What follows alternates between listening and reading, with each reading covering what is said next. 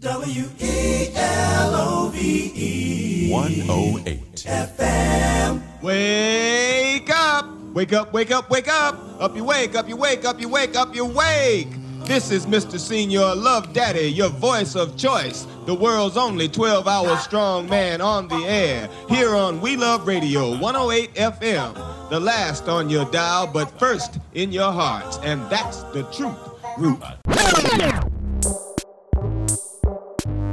Instead, only try to realize the truth. What truth?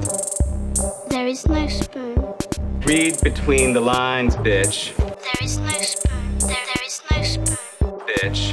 Fasten your seatbelts. It's going to be a bumpy night, bumpy night.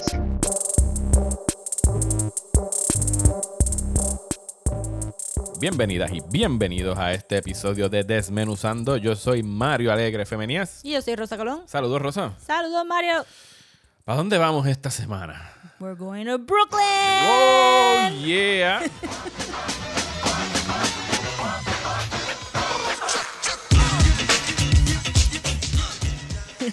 Porque hoy vamos a estar celebrando el 30 aniversario de un clásico del cine. Se trata de Do the Right Thing del director Spike Lee. Yes. Rosa, ¿cuándo fue la primera vez que tuviste Do the Right Thing? Si te acuerdas. Buah. No, no me recuerdo muy bien este, pero era VHS Times. O sea, eras más teenager, estabas en los 20s, estaba... No, los 20s for sure. Los 20s for sure. sí, ok. sí, sí. En una fase de querer ver como que películas más artsy fartsy. Sí, yo la vi bastante, o sea, es una película del 89. No la vi en, o sea, mi adolescencia es en los 90s, espe- o sea, justo en los 90s, porque yo cumplo según la década, yo nací en el 80. Ah. O sea que del 93 al 2000, pero no la vi, pues, creo que la vi cuando salió la edición de Criterion, que yo estaba en esta fase de cinéfilo, de estar comprando los labels de Criterion. Todo lo que tuviese Criterion, o sea, The Rocky Armageddon tenían discos de Criterion. Y salió uno de Do the Right Thing y por supuesto cuando yo veía el sellito ese del Criterion Collection era como que pues esto debe ser importante así que déjame comprarlo. Así que debe haber sido a principios de los 2000 o sea más de 10 años después de que, que estrenó la película. Y en su momento recuerdo que me gustó pero como usualmente ocurre a veces cuando te enfrentas a una de estas películas que es muy celebrada es como que eso me gustó pero no, no le estoy cogiendo todavía ¿sabes? For sure. Yo también la vi y tuve que haber hecho como que todo me pasó por encima de mi Porque cabeza. teníamos veintipico de años, no tenemos idea de lo que es ser un negro en Estados Unidos. Todavía no podemos, no, No, sabemos lo que es ser estamos- negro en Estados Unidos. Exacto. Pero por lo menos tenemos más noción del mundo. Información, más puntos de vista. Hemos podido ver más puntos de vista a través de las redes sociales y a través de mejores noticias. O podemos como que appreciate lo que Spike Lee estaba diciendo. Por supuesto. Y ahora viéndolo, lo tuvimos, la- los dos la vimos otra vez Yes. para efectos de este podcast. Y llegamos a la misma conclusión cuando lo dialogamos informalmente. Y es que esta película la pudieron haber hecho ayer. Y lo único que tienes que hacer es quitar, quizás quitarle el Public Enemy y ponerle algún. Yeah, ponerle Kendrick Lamar. Ponerle Kendrick Lamar, cambiar la ropa un poquito. Y, Y es- cuidado. y ni eso. Porque como ahora todo, todo vuelve sí, en la todo moda. está como que medio retro 90s, este, como dope la película. Así que podría haberse hecho ayer. Y es la misma película. Bueno, sí y no, porque hay unas cositas que ya las discutimos antes, sobre todo sobre el racismo pasivo y de cómo ahora está más out in the open y todas estas Sí, pero yo cosas. encuentro que... que... En términos del personaje de Sal. No nos No, adelantemos. sí, sí, sí, sí. Vamos a hablar de eso. Pero vamos a hablar de qué trata Do the Right Thing. Do the Right Thing estrena en 1989 y llega como una bomba al cine, porque la carrera de Spike Lee, esta es su segunda película. La primera fue She's Gotta Have It y salió como este pues director indie que tuvo mu- muy buena recepción su ópera prima. Y con la segunda fue como que, anda para el carajo, espérate. este tipo hay que prestarle atención. y como suele suceder con películas así de importantes y que llegan y marcan y dejan su huella en una época, pues una película que la academia, ¿sabes? Los Ujú. riquitos blanquitos, pues no apreció en lo más mínimo en su momento. No fue nominada al Oscar, no fue nominada el director, no fue nominado el guion. O sea, no le hicieron caso a esta película, a pesar de que fue una película que dio mucho de qué hablar en ese momento. Tuvo muy buenas reseñas, pero en términos de, de penetrar dentro de la cultura del cine en su momento, pues le dieron de codazos y no le hicieron mucho caso. Sobre todo si te pones a ver cuáles eran las otras cinco películas nominadas ese año, Yes. que fue el año que ganó Driving Miss Daisy, una película que al sol de hoy no he visto y no me interesa ver en lo más mínimo. Que sabemos que no tiene un buen discurso sobre racismo en Estados Unidos. ¿Tú crees? Yo creo. Vi, vi Green Book y puedo entender que si, es, si las comparaciones que hicieron con Green Book eh, son correctas, pues no necesito ver Driving Miss Daisy. También estuvo nominada My Left Foot, estuvo nominada Dead Poet Society, Born on the 4th of July y Field of Dreams. Así que como podrán Oh. ver, fuera de Morgan Freeman, Sí, en Driving Miss es Daisy, un bowl de arroz blanco. súper arroz blanco las nominadas de ese año, al punto de que Kim Basinger tuvo que treparse a sacar la cara por Spike Lee en esa ceremonia. Y- Bless. Y, decir que aquí merecía estar esta película nominada. Y ahí- a mí me encantan esos momentos donde los actores se van off script y no leen el teleprompter. ¿Verdad? Y dicen, hay que decir esto. We, um, we've got five great films here. And they're great for one reason because they tell the truth. But there is one film missing from this list that deserves to be on it because, ironically, it might tell the biggest truth of all.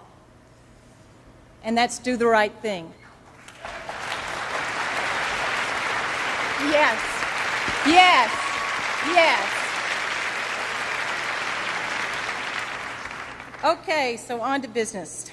Y eso sería hace 30 años atrás, ¿verdad? Hace 30 So, los años. Oscars no han podido superar esto at all. Ellos, los Oscars son cíclicos. Yo me he dado cuenta. Como tiende a pasar también en términos políticos. O sea, que se- está esa lucha donde de repente tú ves que están avanzando mucho, están progresando y de repente viene la vieja escuela y dice que no.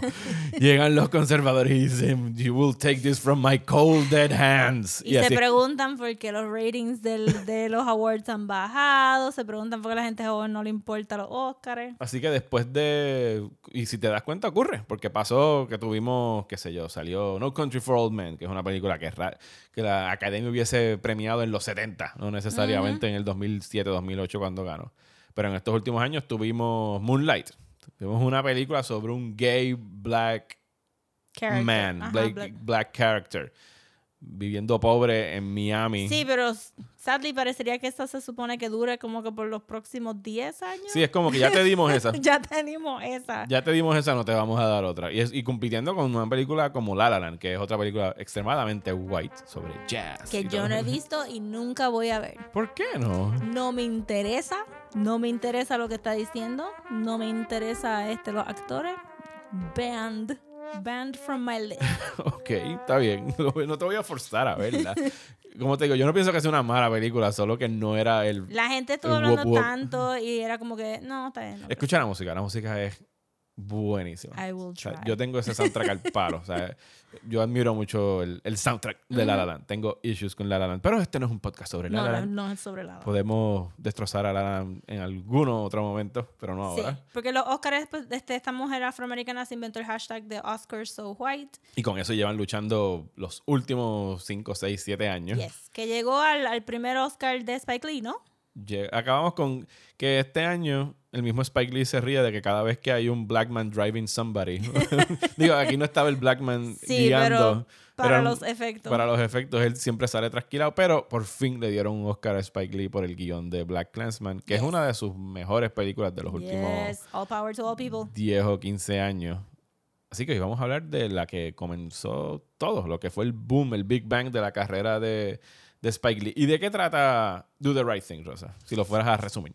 Yo diría que es un día en un pequeño neighborhood en Brooklyn, este, hasta un pequeño neighborhood en Bed-Stuy, donde se supone que pasa la Sí, película. es una, es una, Es una calle. Es una calle, casi una acera, cuatro aceras. Revisitándola, yo estaba pensando, esto, esta es la calle que se supone que sea Sesame Street, este, pero no, pero no lo es. Pero filmada on location. Filmado on location, exacto. Es un día en la vida de estos personajes que viven en esta calle y tiene un poquito de, de como que obra de teatro o maybe como que, no sé, como que...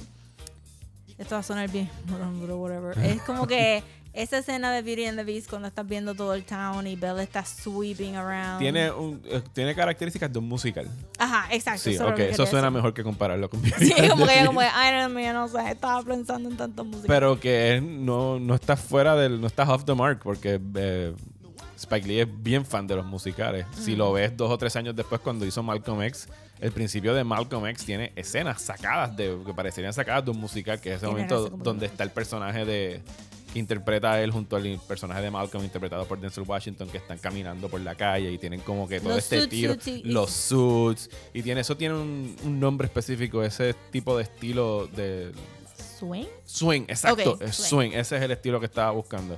Tiene, y tiene todo un número musical en cierto momento que el mismo Spike Lee es el que se tira hacia la cámara y rompe la cuarta pared y se tira por abajo del- de la falda de una muchacha y cae así en esta coreografía. Right, right, right. O sea que sí, o sea, definitivamente tiene algo de, de aper- de apertura de un musical donde vamos a presentarte a todos los characters. Exacto, exacto. Y entonces es un day in the life. Y conocemos a estos personajes que están sacados por- o de un musical un poquito como que de, de stylized, este, idealized characters de un neighborhood. Y tienes como que el, el grupito de amigos, el, este, eh, Radio Rahim, este, tienes al local DJ que está en una vitrina y que lo puede ver todo y que puede comentar live en la radio sobre lo que está pasando. Y que Samuel L. Jackson. Y Samuel L. Jackson, un, un young, non-CG Samuel L. Jackson. Sí. y este, y pues, y pues vamos viendo cómo estas personas se, se relacionan. Y, y eventualmente pues llegamos al climax, al climax scene que. Eh. No dije resumen la película, dije de qué se trata. Vamos. Sí, es como que es difícil. Pues, I guess que se trata de racismo, I guess. Sí, sí, bueno, la, la sinopsis es esa, es un día, y no cualquier día, es el día más caluroso día en más Nueva caluroso. York. Y el hecho del, del que hace tanto calor ayuda mucho a la naturaleza de la película, de que es como esta olla de presión donde no todo, la gente no está de buen humor ese día. Creo que nadie fuera del personaje de The Mayor, que siempre está de buen humor, pero el calor ya tiene de por sí a la gente mal. Sí. Empiezan el día de mal humor por el calor que hace. Y que es algo bien New York. Y que es algo que él vuelve a retocar en Summer of Sam. Ujú, sí, sobre Con el el- apagón bien grande por el calor que se derritieron los cables. Y todo, Hace un calor cabrón, en Sí. buen puertorriqueño. básicamente. Y el, nuestro protagonista es el personaje de Mookie, interpretado por el propio Spike Lee, que se dedica a entregar pizza de la pizzería de esta familia italiana, un padre y sus dos hijos, que es Sal's Pizzeria. Sal es interpretado por Danny Aiello y uno de sus hijos es John Turturro. Y olvido el nombre del tercer actor, es un character Because actor. he's forgettable. Pero no, no hace mucho en la película. no hace mucho. Pero fíjate, él es el, el, el hijo. es el mejor bueno, hijo. El mejor hijo. Pero el actor no es muy memorable porque lo pusieron en contra de John Turturro. John Turturro, por supuesto. A very young, non-CGI. Yes. non-Turturro. Y la película aborda. O sea, esto es un melting pot multicultural en esta cuadra. Tenemos afroamericanos, tenemos latinos, específicamente puertorriqueños. puertorriqueños. Sí. Tenemos puertorriqueños, tenemos coreanos y tenemos italianos. Tenemos italianos estereotipados. O sea, es casi todos. Tú dirías que todos los personajes caen dentro de sus estereotipos. Son, algunos son más caricaturas que otros. Sí tienen aspectos de sus estereotipos, pero no son offensive stereotypes. Ok, en eso Yo no soy. Italian American, no te puedo decir. Pero me, me parece que el feeling que me... No hay nada que sea cringe-worthy en la película, aún viéndolo con ojos del 2019, que tú pudieras decir como que, uff, you're laying it on thick Sí, no there. hay, no hay nada que es como que, diablo, esto no ha envejecido Ajá, bien. exacto. Que, Siento que usualmente es lo que pasa con películas viejas. Exacto, y, y pienso que también nosotros pecamos un poquito de ser un poquito forgiving con los estereotipos de Italian Americans, porque estamos acostumbrados a verlos ser bien broad, Ujú. eh, pero siento que, que Sal no es un estereotipo. No, el estereotipo del Italian America es el personaje del carro que le mojan el carro. Ah, bien brutal. Porque bien ese brutal. es el caballero, que ahora mismo no me acuerdo, él es Phil Leotardo en, en- creo que en Sopranos, y no me acuerdo cómo se llama en Goodfellas, pero él es el token mafia guy. Mm. Sí. La- él ha salido un chorro de películas de mafia. No me acuerdo ahora el nombre del caballero, pero ese sí es el estereotipo del, Sí. del mafioso Y- italiano. Y mafioso italiano y el New Yorker type, ¿verdad? Cuando dicen el New Yorker. Yo, yo, ajá, ¿sabes? Sí, el- el acento del New. York. Pero siento que, que nadie cruza esa línea offensive stereotype. Ok, y entonces, ¿qué está pasando en esta película fuera de que es un día cualquiera? Spike Lee va tocando y haciendo paradas como que por cada uno de... O sea, sí, Mookie es el, el hilo narrativo, el que ilvana todo lo otro que está pasando, Sí. pero pasamos tiempo con todos ellos. Tenemos a personajes como Radio Rahim, que es este muchacho que anda por ahí con, Con su, el boombox. con el boombox escuchando Fight the Power. Tenemos ya, dijimos... But son como vignettes. Sí, en cierta forma. Son él pudo viñetas. haber sido. Esto pudo haber sido fácil una serie de cortometrajes. De sí, porque, tres o cuatro o cinco porque Mookie no está en todas las escenas. No. Y, y algo como, por ejemplo, ah, Radio Rahim está caminando por una calle, hay un grupo de puertorriqueños en un stoop y están escuchando salsa y se convierte en una pelea de quién tiene el boombox más alto. Y están, todo, están todos los puertorriqueños hablando español, hablando spanglish y de momento viene Radio Rahim y él sube la salsa, él sube Public Enemy, eh, Radio Rahim gana. Se va como que ganó una batalla, como que un nene chiquito viene y le da un high five y todo. Y los puertorriqueños en masa, porque ninguno se separa. Ajá. en masa van caminando gritándole cosas por abajo y eso se acaba ahí and it doesn't lead to anything other than que más tarde en la película reconoces a uno de los puertorriqueños que tiene como que dos o tres líneas en el conflicto Sí, al pero- final. sí, y, es una- y eso es algo que le da color no solo en términos de raza, sino color en términos de que se siente como un sitio vivo en el que tú estás llegando de intrometido a ver qué es lo que está exacto. sucediendo. Mookie es el protagonista, pero no necesariamente es el que está llevando la acción. O sea, no es el que no es el que le está pasando algo en la película, sino que tú tienes que estarte empapando de todos ellos. Porque el conflicto central en la película, fuera de, obviamente, la raza, es el hecho de que en la pizzería de Sal, que es un negocio que lleva ya, creo que son 20 años, él explica el personaje de Danny Aiello. Eh, hay un personaje que se llama Bug Eyes, Bu- Bug Eyes. Bug Eye. ¿Es Porque tenía los espejuelos Lo- bien- Los de los espejuelos, exactamente. Él llega a pedir un, pan- un canto de pizza y le reclama de por qué no hay personas negras en esa pared. Y él le dice que su establecimiento es Italian American y que él va a poner Italian Americans en la pared. Porque es su establecimiento y él está en todo su derecho de poner, de decorar su establecimiento como le dé la gana. Exacto, pero Eye dice que su clientela es afroamericana. La inmensa mayoría. En, Ajá. en los 20 Bueno, años que lleva ahí. la, mayoría, period, porque Bueno, no vemos a los latinos, no vemos a los puertorriqueños comiendo ahí, ni a los no vemos a los puertorriqueños. Anyway, los puertorriqueños no los considerarían blancos, aunque son más light skinned. Y la policía eh, eventualmente le dice como que ¿hasta cuándo tú te vas a quedar aquí? La implicación siendo que toda la gente blanca se mudó, menos el hipster que vamos a hablar ahorita. La policía se lo dice a, a Sal. How long are you gonna stay here? ¿Verdad? Esa, esa es como que la pregunta que hangs around en lo de Sal's Pizzeria, que es ya todo el neighborhood cambió. Tú ¿Por eres qué, no lo te has, último. ¿Por qué no te has ido con tu gente? Yes, y entonces ahí es donde vamos a hablar de microagresiones and stuff like that. Pero eso se lo dice el, el policía, que se lo dice cuál, porque hay uno que es, lat- que es latino y hay uno que es blanco, bien blanco, rubio. El, el exacto, el latino o el, el- el italiano fue lo que yo pensé también. Ajá. No sé, no sé qué raza era. Pero los dos están anyway en la escena. Y cuando están comprando un slice, dicen, how long, how long are you gonna stay here? Y como que, mm. Y en algún momento más adelante él dice que él siente orgullo por su establecimiento y por haber visto a todos estos chamaquitos pues, crecer ujú, y darles de comer y que les gusta su comida Pero- y que él tiene un, un cariño por ese espacio. Orgullo entre comillas, yo pienso. Eh, Rosa tiene unos quotes bien gigantes ahora mismo. Ah, ok. Pero primero, antes de eso, quería como que hablar sobre la puertorriqueñidad en la película. Sí. Porque me sorprendió, no me recuerdo, de, de verdad, yo borré cinta de esta película. Y no había visto tanta puertorriqueñidad en una película de Estados Unidos, especialmente porque estaba esperando que se Y centrara... menos en una película del 89 de Estados Del Unidos. 89 de Estados Unidos y que porque estaba esperando que se centrara todo en, en African American este, themes y, y culture, porque Spike Lee se ha ido más a eso, como que Black Klansman es como que barely Jewish people y, y black people. Pero de momento como que Styles está al lado de un mural que tiene la bandera de Puerto Rico, los muchachos que están hangueando en los tubes son puertorriqueños, escuchamos salsa, vimos, vimos un piragüero. De la nada, el señor coreano de la tienda del frente de South tiene una guayabera puesta, which mm, me encantó.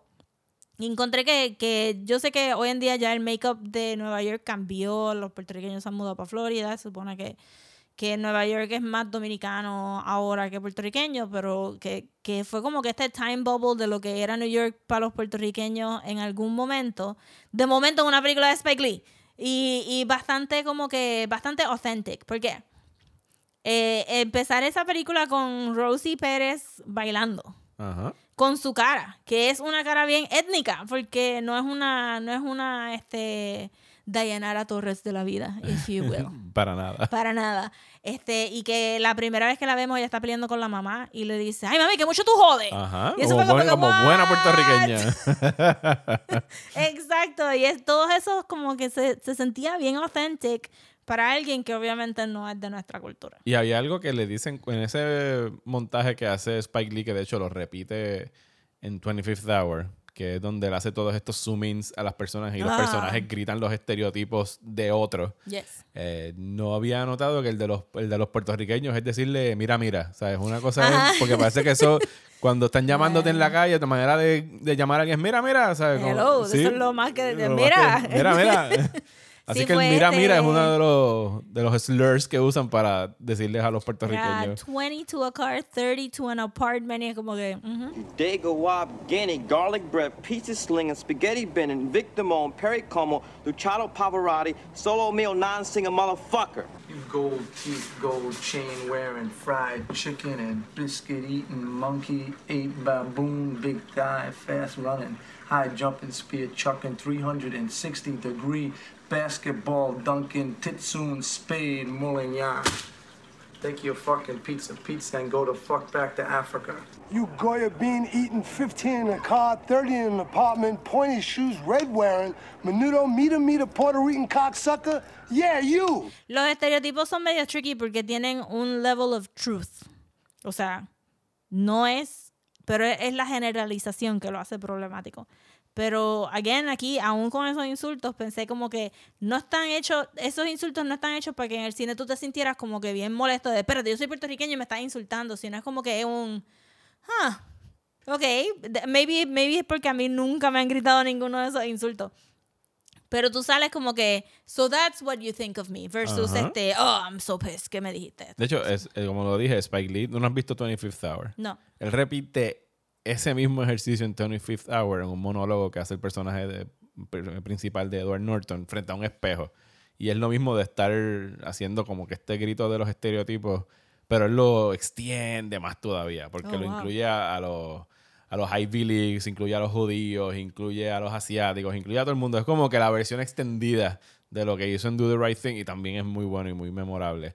Pero que está ese hecho de que él le tira su agüita a todo el mundo. O sea, en ningún momento está tomando, entiendo, para mí, una postura sobre quién está bien y quién está mal. Él los pinta a todos como que todos tenemos parte de la culpa de lo que sea que vaya a estar saliendo Exacto, mal todos aquí. tenemos prejuicio. No es Ujú. como que eh, está el, los afroamericanos resienten que, que, la, que los coreanos pudieron abrir un abrir un neighborhood store en su neighborhood Y que les vaya bien. y que les vaya bien. Y entonces ¿Y quiénes son, quiénes son los tres personajes específicos que se están quejando de eso? el Greek chorus que está sentado ahí en la esquina, que son como que layabouts, no tienen trabajo. están ahí, están tomando cerveza y comentando de lo que está pasando Ajá. en la calle. Ellos les encojona que el coreano le esté yendo tan bien. Le compran la cerveza anyway. Ajá. Porque Claro. no les queda de otra. Pero sí, están ahí tirados y entonces, y a uno de ellos le dice como que, cabrón, si pudieran decir cabrón, hubieran dicho, cabrón, tú no estás haciendo nada. Búscate un trabajo. Ajá, búscate un trabajo, trata de abrir tu propio negocio, ¿verdad? Este, y, y obviamente no lo hacen y nunca se van a mover de ahí, el punto es que se quedan ahí Ujú. forever. Eh, pero que, que no es solamente un problema racial de, pues los blancos están en contra de los negros, sino que hay, hay este, problemas entre los puertorriqueños y los afroamericanos. Y entonces los coreanos, they mistrust everybody por el language barrier y por el culture barrier y todas estas cosas. ¿Qué más está pasando en la calle? Tenemos otros personajes también muy coloridos. Tenemos el personaje de Dan Mayer, que es Yes. un... No es un bum, o sea, él no vive en la calle. Él parece que tiene un sitio donde dormir, pero sí se ve que está Sí, desempleado. al principio sale el Él está du- apartamento él, durmiendo en algún sitio. No quiere decir que no esté... O sea, no está homeless en el sentido de que tiene un techo y una cama. Yo me imagino que tiene como que seguro social. Sí, pero pues es el, el borrachito de la calle. Sí, hay par de generaciones, ¿verdad? Están los más elderly. Esos son los mayores. Él, él Ajá. es viejo junto a Mother Sister. Mother Sister. Que Que no sabemos el nombre de ella nunca.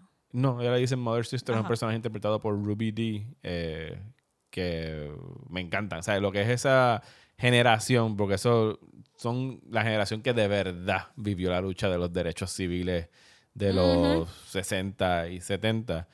Y que they've seen some shit. Ajá, exacto. Y, Y son los que siempre están como que tratando de, de guiar a la juventud, de, que es el que dice la frase de Mookie, always do the right thing. Ajá, exacto. Ese es su, su consejo. Sí, exacto. Que it leads him down a path.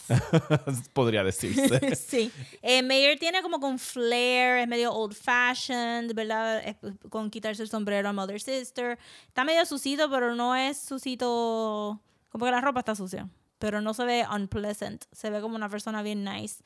Eh, la mayoría de las personas lo toleran en la calle. Nadie, nada más el grupo de, de, de adolescentes es el, el único que lo antagoniza. ¿vale? No tiene como que the best life, pero tiene the best attitude. Y Mother Sister es como que la sabia del, del neighborhood y todo el mundo la respeta. A Mayor no tanto. Pero a ella sí, y le piden como que las bendiciones, ¿verdad? El equivalente de las bendiciones. Y entonces- Decirle los buenos días. Exacto. Y entonces Mookie, pues es el chamaco que está tratando de ganarse la vida. Le pagan 250 pesos a la semana por repartir pizza. Tiene un hijo con Rosie Perez, con el personaje de. Rosie Perez, que no ve Rita. mucho.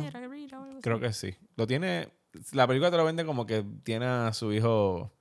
Que no le hace mucho caso. No le hace mucho caso. Y, de seguro no está pasando pensión. No, for sure.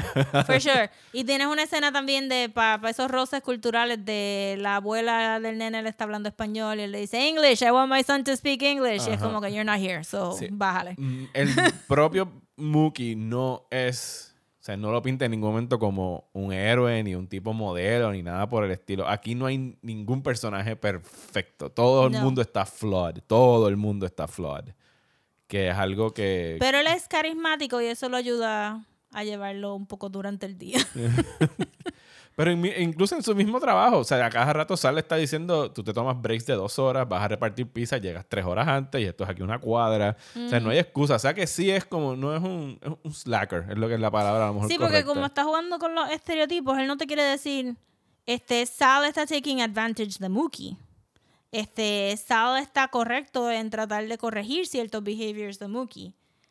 Pero el power imbalance está ahí desde el principio y Mookie está arrastrando como que un montón de baggage de por, por qué, por qué Mookie tiene que respetar a Sal full si Sal lo único que le está dando es como que the worst job.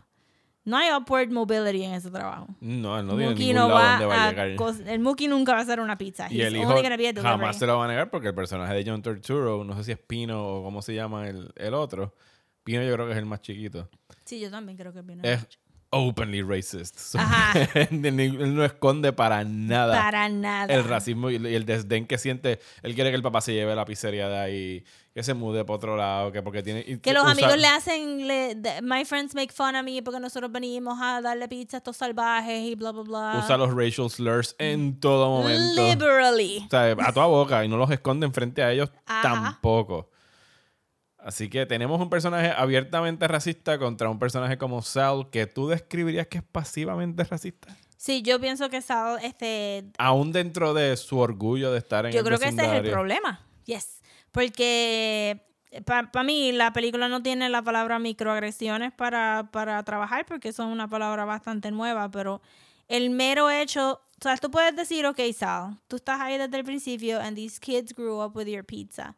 Pero tú lo estás diciendo con un tono de benevolence, como que, look at what I'm doing. Look, look at me raise these children, ¿verdad? Sus mamás y sus padres no les hicieron comida, yo les doy de la pizza mía. Es como que, y, y eso en parte es como que, so you think you're better than them. Tú no eres parte de la comunidad, tú no te adentras a esa comunidad, tú vienes cinco minutos antes de abrir la pizzería y te vas.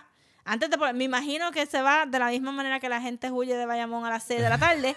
este, cierra las... ¡Bam! Y se, y se va corriendo. Él no janguea con esta gente. Porque no se le ve una intención de de verdad querer integrarse en la comunidad. Para nada. Porque si de verdad existiera esa intención, quizás sí habría fotos de estrellas negras en la pared de Claro, la de única vez que se ve que él quiere integrarse a la comunidad es cuando la hermana de Mookie entra a la pizzería. Ah. A Mookie no le está nada bien. ¿Y cómo ella está vestida?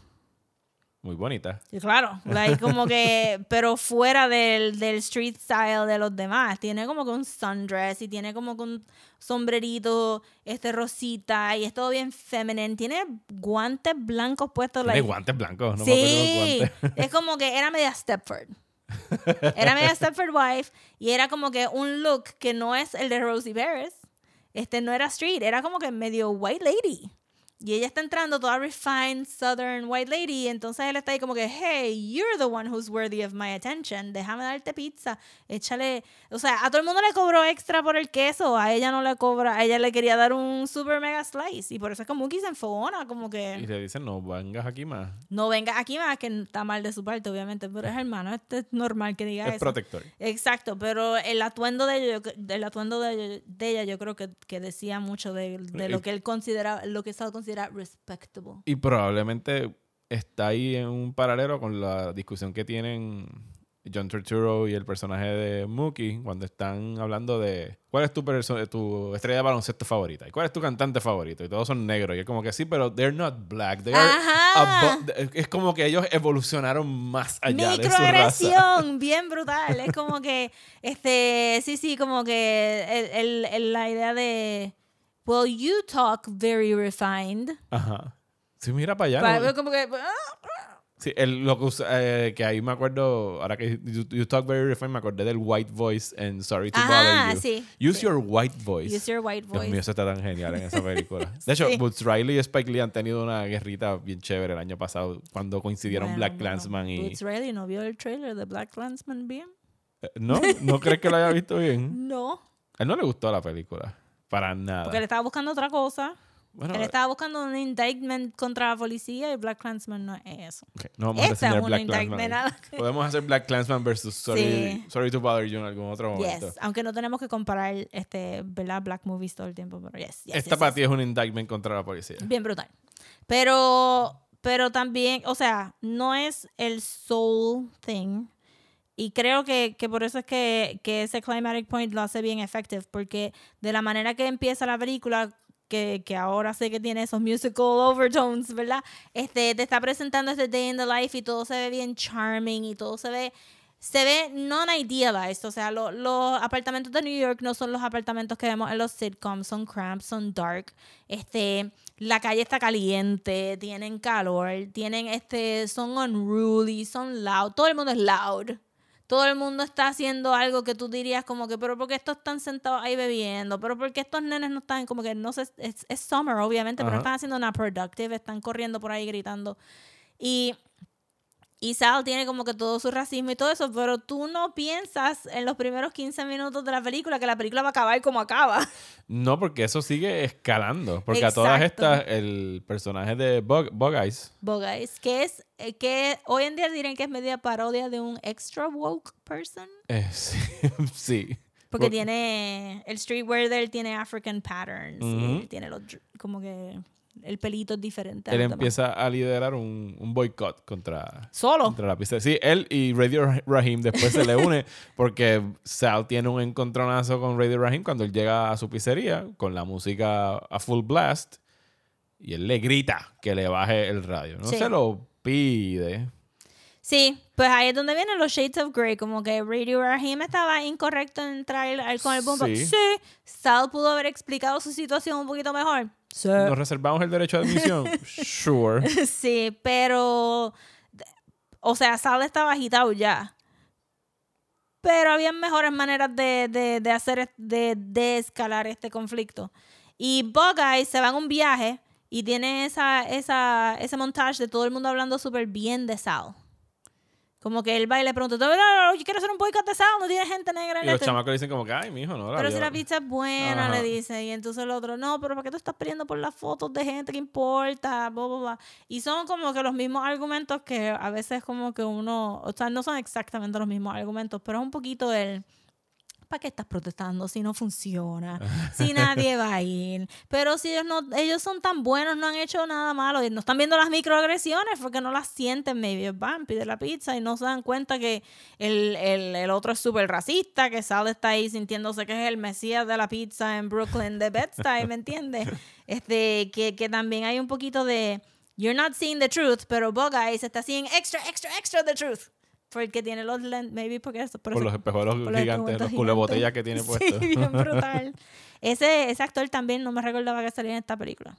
¿Dónde sale él además? Él es break, el de Breaking Bad. Ah, sí, él es eh, Giancarlo Espos- Es- Esposito. Esposito. Diablo, es claro. Ajá, y con súper joven y como que con unas batatas bien grandes. No sé si te fijaste porque Spike Lee se ve bien flaquito, bien flaquito. Y Ya me después- acabas de dejar en shock porque yo sí, yo. O sea, ahora que lo dices es como.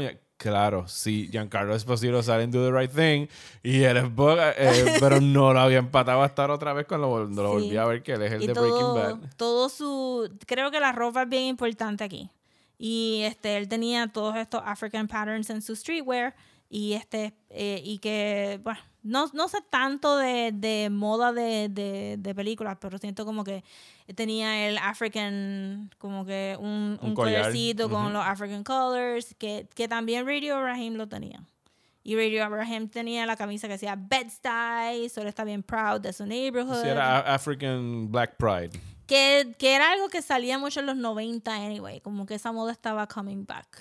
O esa incorporación. Pero Spike Lee no tiene, de este, Mookie no tiene nada de eso. No, bueno, él tiene una camisa de Jackie Robinson, de Ajá. los Dodgers. Y después se la cambia por una de la pizzería más adelante después que se da el Exacto, baño. y este, como que pantaloncitos y leggings, como que no hay nada que, que sea como que muy identificándolo a él con el, con el neighborhood. Y este. Y todos los demás estaban vestidos como que bien apretados y en licra.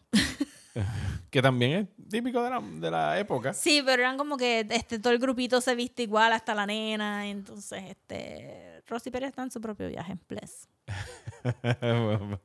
Rosy Pérez definitivamente está en su propio Está en viaje. su propio viaje, está en su propio viaje. Vamos a hablar del, del muchacho blanco, este Gentrifier. Oh, sí, tenemos este personaje que llega en bicicleta, que es el que le pisa las Jordan a. Bugeye, que eso no se hace. Eso creo que cualquiera que ha, He ha pasado died. por high school, tú no, le, tú no le pisas las tenis nuevas a nadie. Se pisó con la bicicleta, se lo dejó como una marca negra. también. Así que ellos van y le reclaman, que lo quieren sacar de su vecindario, que qué rayos hace aquí, porque tú estás en mi vecindario, porque tú estás en mi acera. Sí, era todo. Era como que, ¿por qué tú estás en ¿Por qué esta tú? calle? ¿Por qué tú? Exacto. Punto. Y el tipo tiene una camisa de Larry Bird, que era como que en los 90, yo no sé nada de baloncesto tampoco, but I know who Larry Bird Ajá. is. Este, y también el All American Team, eso, eso es lo único que. Este, Larry Bird de los Celtics. Sí, sí, claro. Estrella blanca. Y cuando había una estrella So blanca había white. que destacarlo porque no son So tan como- comunes como las estrellas Estás negras. telegraphing that you're that white, que tú eres fan de Larry Bird y tienes una bicicleta. Y, y era como que es alguien que tú verías hoy en día en Brooklyn Sunset, Larry Bird, este shirt, pero ciertamente como que entrando como que Pedro por su casa a este black neighborhood, porque él nació en Brooklyn. I was born here. I own this brownstone. Ajá, I own this brownstone. Y ellos le dicen, ¿por qué tú vas a comprar un brownstone? Que es literalmente lo que está pasando en Brooklyn hoy en día. Ajá. y en Queens y en todos lados. Gentrification. Gentrification. No necesariamente, fíjate, no necesariamente de gente blanca del, de- del mismo New York, pero supuestamente como que oligarchs de Rusia y de China. que ¿En serio? Eso es lo que se están metiendo ahí. Supuestamente, pues estoy siguiendo para políticos de New York y dicen que hay apartamentos vacíos por todos lados porque los compran para tener una dirección de Estados Unidos y no los visitan, no pagan los impuestos porque no los viven. Eso es como que la gente se está quejando de que Manhattan se está quedando vacía porque estos oligarchs están comprando los apartamentos, no los viven. Y los tienen ahí nada más. Y los que- tienen ahí para tener el US address. Mira para allá. Yes, es bien fascinating. Bueno, y entonces esto. las tensiones siguen aumentando, se pone de noche y entonces llegamos al. Bueno, al- pasa, eh, el piragüero pasa y los nenes le empiezan a comprar piraguas hasta que pasa el, el, el truck de el mantecado. truck de mantecado. Y entonces hay un nene que habíamos visto ya anteriormente, se tira a la calle a correr y viene un carro a las millas y Mayer le salva la vida. Pero el nene inmediatamente le echa la culpa a Mayer de haber, haberle knocked him down. Ajá, y llega la mamá del nena a decir, ¿qué tú le hiciste a mi hijo? Exacto. Y entonces cuando Mayer se explica, que me sorprendió que le dieron break para explicarse. So, todo el mundo estaba como que mirándolo a él, como que nadie lo está ayudando, pero they left him enough alone para que se explicara. La mamá le mete como que le somete al niño. Le mete par de nalga Sí.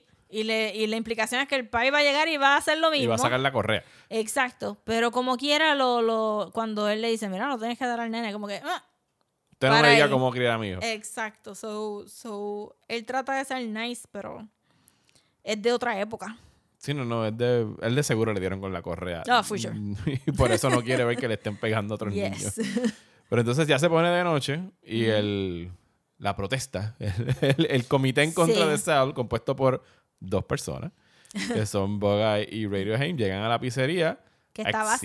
Lo que estaban- es que eran muchas cosas. Sí, es que es, es un incidente que se vuela fuera de proporción en cuestión de Se- nada, de minutos. Y se siente bien real porque cuando ya tú llegas a esta parte, tú estás exasperated también.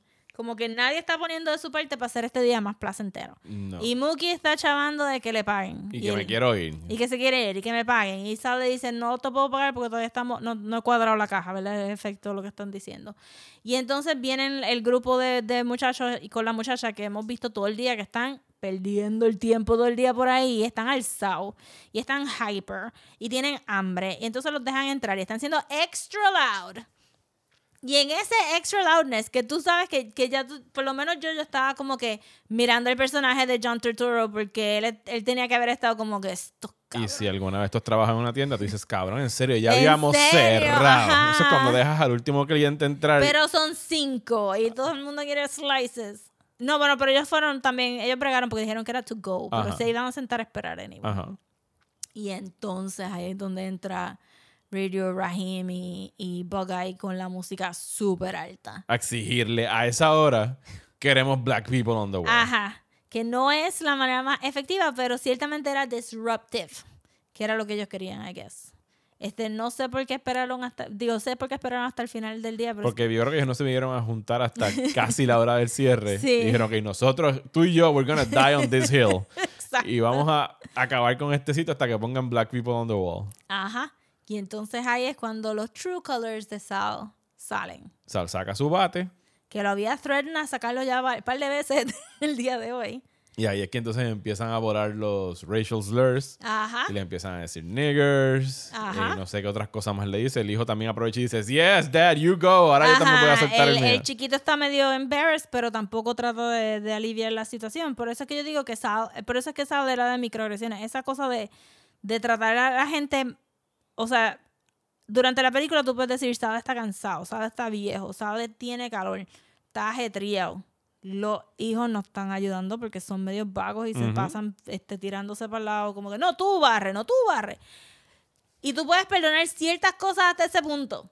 Pero tú sabes que cuando él le dice el benevolent speech de que tú dices, oh, aquí no, he's just as racist as his son, pero lo está tratando de tapar. Why do you hate so much, my son? Porque probablemente tú le, tú le enseñaste todas las cosas que él está repitiendo y explota entonces al final y tú dices, I knew it. Porque el, digo, estamos, es completa especulación, pero eso son cosas que tú escuchas en tu casa. Nigger Claro. this, nigger that. Claro, es que el racismo no, está- tú dejas No, naces racista. Exacto. el racismo no, tú pones a cinco personas en una isla, they're not gonna be racist, ¿tú me entiendes? Como que eso es un, eso es algo que se ha construido meticulosamente a través de capitalismo, el gobierno, este, tantísima gente diciéndole como que no dejes que estas personas entren a tu escuela, pues obviamente toda esa gente ha aprendido que tienen que estar separados a las otras personas, un montón de factores que, que, que, que tú no naces con ellos, o tú, tú puedes inferir que sí, que el hijo es racista porque sabe racista. Y entonces Sal le rompe el radio en mil pedazos.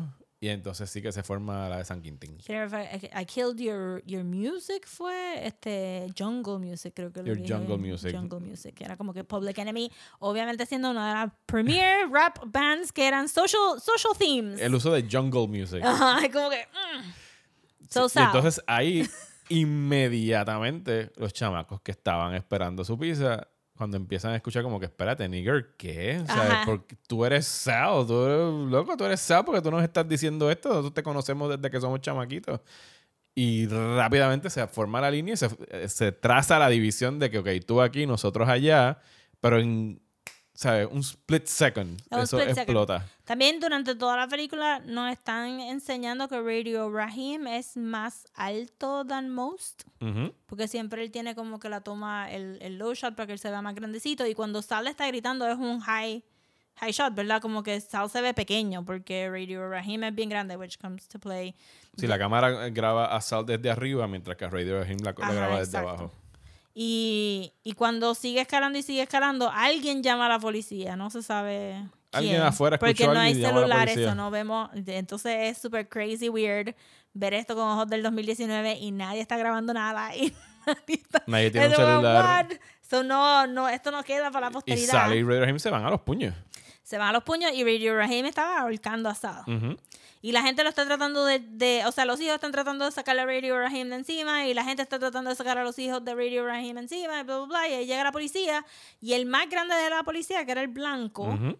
este coge a, a Radio Rahim y le, y le aguanta con la macana en el cuello. Ujú. Efectivamente, choking him. Que, si usted sabe de las noticias recientemente, no, bueno, de los últimos años, es lo que le pasó a Eric Garner, estaba vendiendo cigarrillos bootleg cigarettes Ajá. en la calle y el policía lo, le hizo un illegal chokehold y él se murió gritando que no podía respirar porque él tenía asma y lo asfixiaron y lo mataron ahí en el mismo medio de la calle. El video está por todos lados en Y YouTube. cuando eso pasó, Spike Lee fue el primero que hizo un montaje entre la muerte de Radio Rahim y la muerte de, de Garner, porque es exactamente la misma. Es exactamente lo mismo, lo único que Spike Lee estaba diciendo, esto está pasando desde el, desde el 88, De- 89 Y desde antes, y, y 30 años y después. ustedes ahora están en shock Ajá, exacto. Y 30 años porque después los está pasando policías lo estén matando personas negras Exacto. con macanas, pistolas, Y lo que puedan. y, y la película no parecía que iba a llegar a esto at all. Porque, no. porque, porque whimsical es la palabra que estábamos buscando ahorita. El, el intro a, a este neighborhood es whimsical. Eh, y de momento te dan con este hard slap of truth. Y tú estás como que, ¿what? ¿Qué Es un, es un golpe al estómago, de repente, de la manera que Ajá. explota. Y cómo se desenlaza. O sea, el policía está clearly freaked out. Los otros policías le dijeron que parara. Él no quiso parar. Vemos en detalle como Radio Rahim se, se muere. Porque la cámara está en la cara de él mientras él está tratando de Y después respirar. lo tiran en el piso con los ojos abiertos. Lo tiran en el piso y la cámara está enfocada en la, en la cara de él. Y después simplemente lo levantan y lo tiran en el carro y se van. So, ya. Vámonos porque ellos dicen, nos van a linchar. Exacto, pero ya. Exit Radio Rahim, él nunca existió. Porque él no vimos que tuviera familia Ajá. ni nada de eso. So, simplemente se desaparece con el carro de policía y ya no hay más Pero la gente Rahim. sabe que lo mataron. Yes. Porque era súper obvio. Y entonces, este. La comunidad se, Se alza. rodea a Sal y lo miran como que esto es culpa tuya. Que no lo es. O sea, No Radio lo- Rahim no muere. O sea, Radio Rahim está dando cara a Sal. Claro, claro. Pero Sal es la representación de ese sistema opresivo. Eh, ok, ahí vamos a... Ok. Porque ¿Por lo es. qué? Sí, pero... Porque es blanco. Porque es blanco. Es un blanco inmigrante italiano, pero es blanco. Que de por sí los italianos tienen... Son conocidos por también tener su racismo. Por ahí estuvo Mussolini y el fascismo. y toda la Claro, claro, cosa, claro. etcétera, etcétera. Pero en 1988, they have a lot more privileges Que los negros, Que los negros. definitivamente. Si en otra situación, si no hubiera todo estado tan escalado, si Sal hubiera intervenido y hubiera dicho no, no es para tanto, le hubieran hecho caso a Sal mucho más que le, que le hicieron caso a toda la gente que le estaban gritando don't choke him, you're killing him. Fue el manejo... O sea, sí, Sal manejó mal la situación. Porque cuando Radio Rahim llega a... Y esto es un... Este debate ha sido por los últimos 30 años, tú hablas de Do the Right Thing y siempre todo termina en Did Mookie did the right thing al final. No hemos llegado a lo que hizo Mookie. Pero sí es como que quién estaba bien y quién estaba mal en todo esto. Y muchas personas, yo he visto gente describiendo lo que esto es como un litmus test de quién tú eres el espectador cuando tú decides qué es lo que, qué es lo que te choca del final de la película. Porque si muere Radio Rahim e inmediatamente cuando todo el mundo se voltea y mira a Sal y dicen Radio Rahim murió por tu culpa, que él no llamó a la policía y No. él no es el policía. Sí parece, o sea, es un cornato de motín. Dicen, aquí le van a entrar a golpes a, a Sal y lo van a matar. Y Mookie es el que tira la primera piedra, no hacia Sal, pero hacia lo que representa él dentro de la comunidad, que es su pizzería. Y de ahí se forma el motín y le saquean la pizzería y se la queman en canto. Sí. Mookie, que hasta ahora había sido empleado de él y parecían llevarse bien, pero no necesariamente. No o sea, era una relación de empleado en todo caso, no eran Sí. panas ni nada por el estilo. No tenían que ser panas tampoco. Pero Mookie es el instigador de la violencia en contra de Sal. Y entonces la, el debate al final es como que, ok, pues tú estás en shock porque pobre Sal le destruyeron su tienda, este era un tipo trabajador, o se te olvidó el muchacho negro que acaban de matar la policía ahí. ¿Qué, pesa más, la vida de Radio Rahim o el negocio de Sal? O sea, sí, Radio Rahim no murió por culpa de Sal, Sal no lo ahorcó. No. Pero o sea, en el negocio de él, hasta el momento que él llegó con la música, los mismos chamacos que estaban atrás le estaban gritando a Radio Rahim. Como que loco, deja eso, baja Sí, la porque ellos música, mismos le habían ahí. dicho desde el principio que no iban a entrar al boicot porque Sal era este a good pizzeria. O sea, sí había una manera de, de desarmar la situación sin tener que llegar a sacar el bate y te voy a romper el, el radio, que es la misma manera de las leyes que existen en Estados Unidos, de que si tú te, tú te sientes amenazado, tú puedes sacar tu pistola y soplarle un tiro En algunos estados. en algunos estados. Pero y, que, la- y eso solamente funciona si eres blanco, porque si eres negro y lo haces, Claro. te mandan a la que cárcel. no me acuerdo cuál es el nombre de la ley, pero es como que... Es el stand your ground. el stand your ground. Sí, porque este, a par de gente no lo llevan a la cárcel, pero la mujer afroamericana que se trató de defender de su esposo abusador, pues 60 años en cárcel por stand your ground. Que tú puedes decir que sí, Radio Rahim y Bogay estaban siendo violentos en el sentido de que estaban gritando a alguien y estaban traspasando en tu Pero negocio. entonces están siendo, ok, pero no estaban siendo violentos, estaban siendo disruptive. Disruptive. Ok, estaban Porque, siendo no, disrupt- porque disruptive. físicamente ellos, ellos eran No dos- llegaron a destruir la tienda. el Exacto, y ellos estaban al frente del counter con la música, eh, haciendo un alboroto, pero no estaban acosando ni a los clientes ni a Sal. Estaban haciendo una manifestación. Lo único que Sal tenía que hacer era decir, I will evaluate my criteria for famous people on the wall. Y ya Bogais no tiene otra cosa que hacer. You win. Yo tampoco pensé que tenía que decir eso. Tiene que decirle, miren, no, este es mi negocio y yo pongo quien me dé la gana. Buenas noches, por favor, retírense. A última instancia, sí, entonces llamar a la policía para que retiren a Eso las es personas lo que del podría negocio. decir como dueño de negocio, pero eso fue lo que ya dijo y no funcionó. Si tú quieres Pero salir, sigue siendo su negocio, Rosa. sí, si sigue siendo su negocio, pero no es tu comunidad. Y si tú quieres salir ileso de la situación, tú tienes que, que- llegar a un compromise. Y Sal no llegó a ningún compromise. Él ni tan siquiera bregó con la pregunta que se le estaban poniendo, which is a valid question, porque tú tienes solamente gente blanca en tu pizzería que le sirve a una comunidad afroamericana. Especialmente cuando tú sales de la pizzería, inmediatamente tienes ese mural con las banderas de diferentes naciones africanas, con la bandera de Puerto Rico, y está ahí todo bien representado. O sea, el mural es más grande que Sal's Pizzeria. y está al lado de ellos. You are, you are the minority here. Tú no eres el majority porque tú estás actuando como tú eres el majority. ¿Tú quieres gente que siga viniendo a tu pizzería? Mano, sube, po- pon una foto, como hizo este, el único problematic character de la película, bless him, porque llamó, Que se llama, Evolucionado, eh, este, Smiley. Smiley. porque este mentally challenged, ¿verdad? Tiene special needs o whatever, y pues ya estaba un poquito, estaba un poquito, ese sí que está cruzando un poquito como... De hecho, ese era el tercero que estaba en el, en el grupito Exacto, de- pero, pero no se lo olvida porque Ajá. también este, el rápido, tam- él también, este, su, su mood cambia inmediatamente cuando las cosas empiezan a escalar. ¿Y, ¿Y qué te costaba poner este, una foto de Martin Luther King en la pared? Se hubieran conformado con una. Tú no estás ahí, hasta, hasta otra gente blanca te está preguntando, ¿qué tú haces aquí? Tú- los amigos de tu hijo te están diciendo, ¿por qué tú sigues yendo para allá?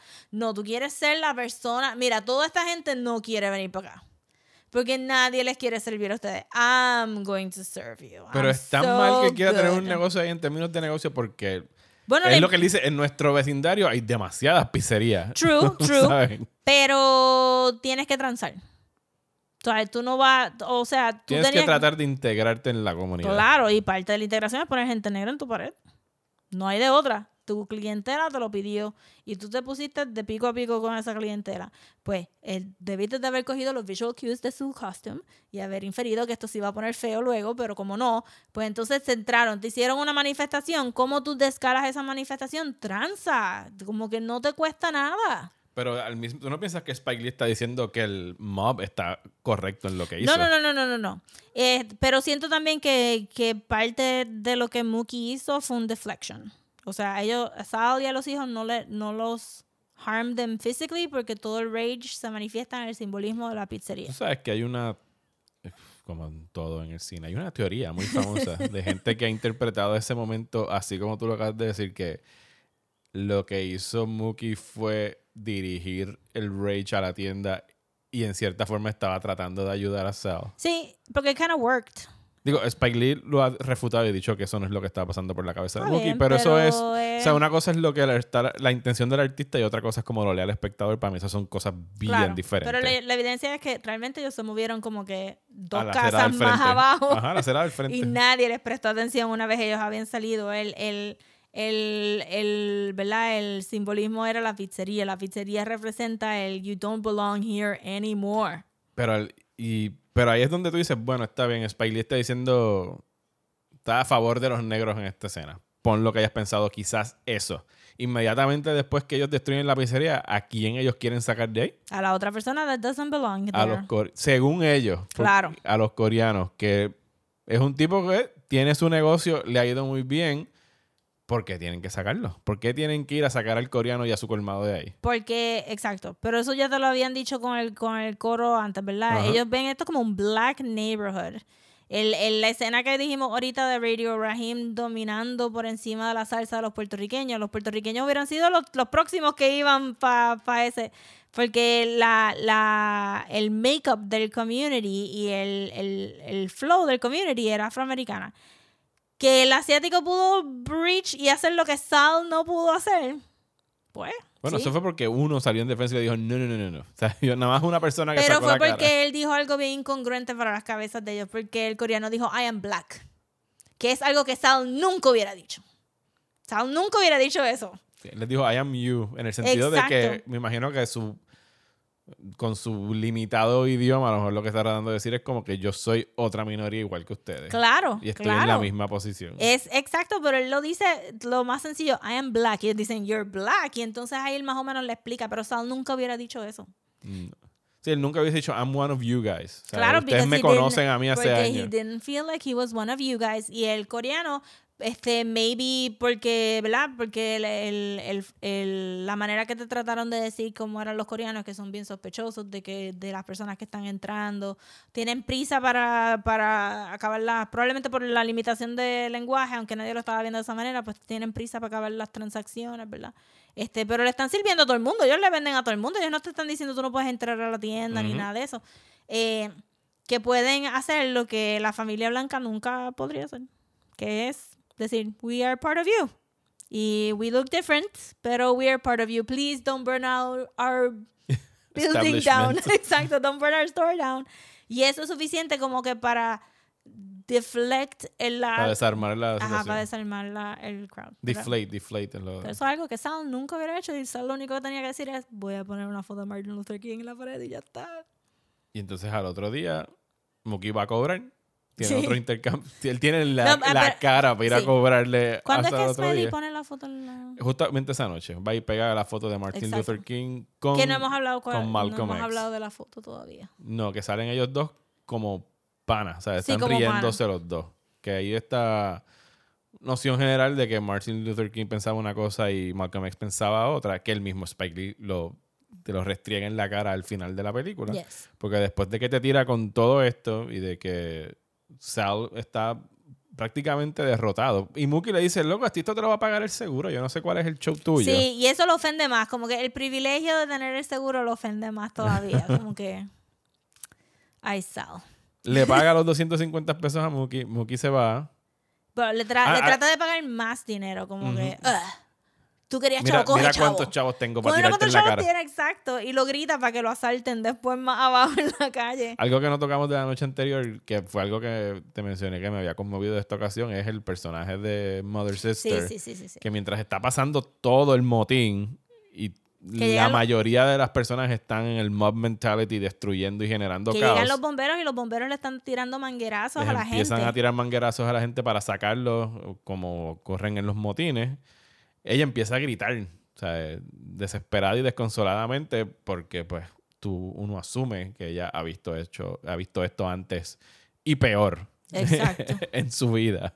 ¿Y quién es la que está ahí para consolarlo? Es el personaje de, The Mayor. de The Mayor. ¿Qué es el otro que entiende? Que él sabe que como que sí, esto siempre ha pasado y sigue pasando y como sabemos, seguirá pasando después Yes. del 89. Con Mayer tenemos un poquito más de backstory porque él llega a decir de que él tenía una familia y, se- y no les pudo proveer y les dio de hambre, que, que sonaba un poquito como The Great Depression, Ujú. porque él es más viejo, yo creo. Sí, es un poquito exagerado porque The Mayor en el 89, para The Great Depression, él no hubiese tenido una familia que él tuviese que darle de comer esa- pero como 50 que- años antes. Sí, pero estaba pensando como que dónde más uno podría como que, pero maybe querían tocar un poquito de esa historia, maybe just Bueno, poverty. no, a lo mejor era poverty general de la comunidad 40, negra. maybe, no Sí. sé.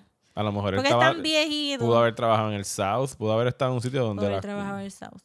Me dio ese flow, como que estaba hablando del past past y entonces Mother, este, Mother Sister es del present past. Bueno, y entonces Spike Lee concluye la película con dos citas.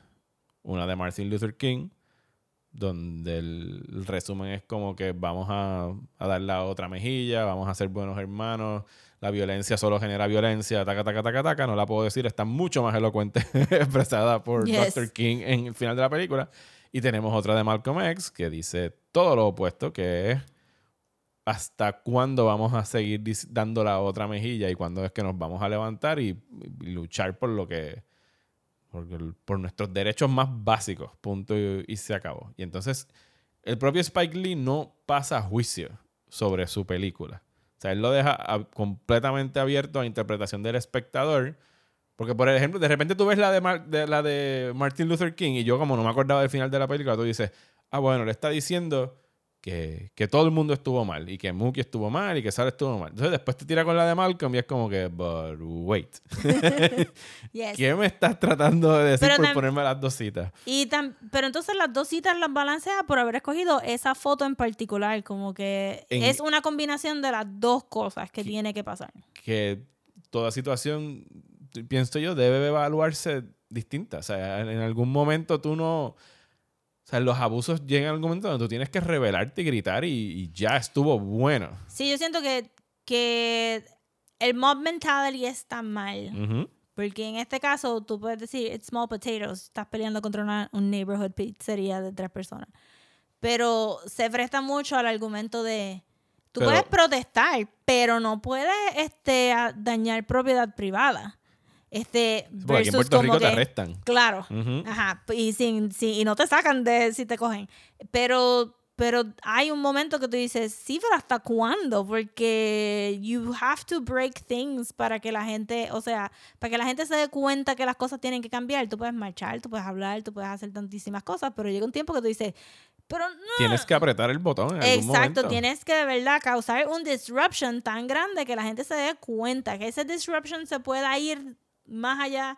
Y nada, pues diablo, se quemó a los Fight Club todos los edificios que tenía nuestro credit history o whatever. Pues hermano, shit happens. Pero el, el punto es que no puedes aguantarte de protestar de todas las maneras de posibles. escalar la situación. de escalar la situación de una manera que lleve el punto. O sea, ¿el, el mob estaba bien en quemar el, el de de Sal? No. Mookie está correcto de que Sal realmente no perdió mucho en esta situación. Sí. las victorias de los de, por los derechos civiles ha habido sangre derramada en todas ellas. No, no Claro. todo puede, o sea, sí, uno trata de ser pacífico y uno trata de llevar la guerra en paz, pero en algún momento los que están en poder no escuchan y no les importa, al menos que de verdad tú jamaquees el sistema. Yes. Entonces, esa idea de que Malcolm X y que Martin Luther King eran como que súper enemigos, ¿quién creó esa, eh, ¿quién creó esa narrativa? Porque nosotros pensamos que, que eso era verdad. Obvia- No, no fueron gente afroamericana que crearon esa narrativa. Probablemente no. no. Y entonces, este, tener la foto de ellos como que trabajando juntos y, y ser este happy. Y después brincar al 2019 y ver cómo la gente usa los quotes de Martin Luther King para desvalidar luchas como Black Lives Matter, como que tú no deberías de estar haciendo este revolú, porque mira, Martin Luther King dijo que tú tenías que coger las cosas suaves y pacíficas, y mientras tanto siguen matando gente y siguen matando gente y siguen matando gente. ¿Y ¿Hasta Que- cuándo vas a seguir dejando que maten Exacto, gente? exacto. Sí, hay tiempos para Martin Luther King y hay tiempos para Malcolm X. o un heavy combination of both. Pero obviamente este no sé qué cuáles eran las intenciones de Spike Lee, pero siento que, que anyway durante la película él hace un punto de decirte no hay right people y no hay, o sea, hay wrong acts, no hay necesariamente wrong people. So, no sé. Y ni right people. Ni por lo menos en esta película no hay nadie que esté en lo correcto fuera de quizás los, Los dos mayores, o sea, The Mayor y. Y, y es y porque se mantuvieron como que retirados de la situación. Yo siento. Sí, porque ya, ya ellos ya pasaron por. O sea, ellos ya dieron la lucha que tuvieron que dar en su momento. La lucha les toca a otros ahora. Y entonces esto es el 88, en el 92 van a estar los LA Riots, va, va, va a pasar este lo de Rodney King. En el 94 está lo de OJ, hay otros riots. O sea, ¿Cuánta injusticia de ahí van para abajo, o sea, como que no, nunca hemos vivido un post-racial society, nunca hemos vivido en un, en un Estados Unidos, o sea, y a nosotros nos, nos, nos toca este trickle down. Nosotros sabemos que Puerto Rico tiene un montón de revoluciones de racismo y colorismo y, y whatever, pero enfocándonos en Estados Unidos. No, no, hay, no ha habido un Estados Unidos que, que tú puedas decir como que es verdad, people have always gotten along. Never. Never, este, pero La división que existía en Estados Unidos eh, para la guerra civil existe todavía. Claro, porque el, el sur nunca perdió, entre comillas, ¿verdad? Porque, anyway, fueron los mismos políticos que le estaban negando los derechos a los afroamericanos en los civil rights. Entonces, este... So, tú tienes, tú tienes como que esta película que le hicieron en el 88 en un, es un time capsule de un... De, de un... Un time capsule de este Idealized Street en Brooklyn. Y pero lo que está diciendo es relevante para el 89, para el 90, para el 91, para el 92 y llegando hasta el 2019. Las cosas que está depicting la película están pasando todavía. Este no es, es literalmente Estados Unidos en, en una en una burbujita de película. Y por eso es que se sigue hablando de ella y lamentablemente se seguirá hablando de ella For sure. con respecto a, al tiempo que sea en el que estemos viviendo, porque no parece que vaya a haber ningún cambio significativo, mucho menos bajo esta administración. No mientras todo se quede, exacto, si se queda igual desde arriba no va a cambiar desde abajo.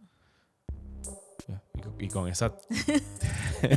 pues yo creo que concluimos esta discusión de Do the Right Thing, una película que ciertamente da mucha tela de donde cortar. Ya, queremos escuchar qué ustedes pensaron de ese final entonces. Sí, sobre todo si es la primera vez que la vieron, qué les pareció.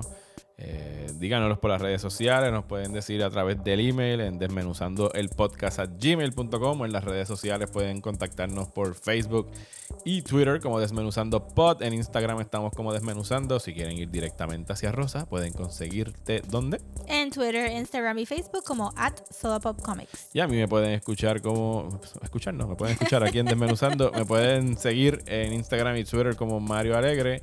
Estamos ya. Este fue nuestro último tema corto. Yes. La semana que viene empezamos con Neon Genesis Evangelion. Y pendientes por ahí porque van a estar recibiendo un episodio de bono en los próximos días para irlos entrando en calor sobre lo que es Neon Genesis Evangelion y por qué, si ustedes nunca han visto una serie de anime y no les interesa ver una serie de anime, quizás deberían darle una oportunidad a esta en específico. Muchas gracias por escucharnos. Hasta la próxima, Rosa. Yeah, hasta la próxima.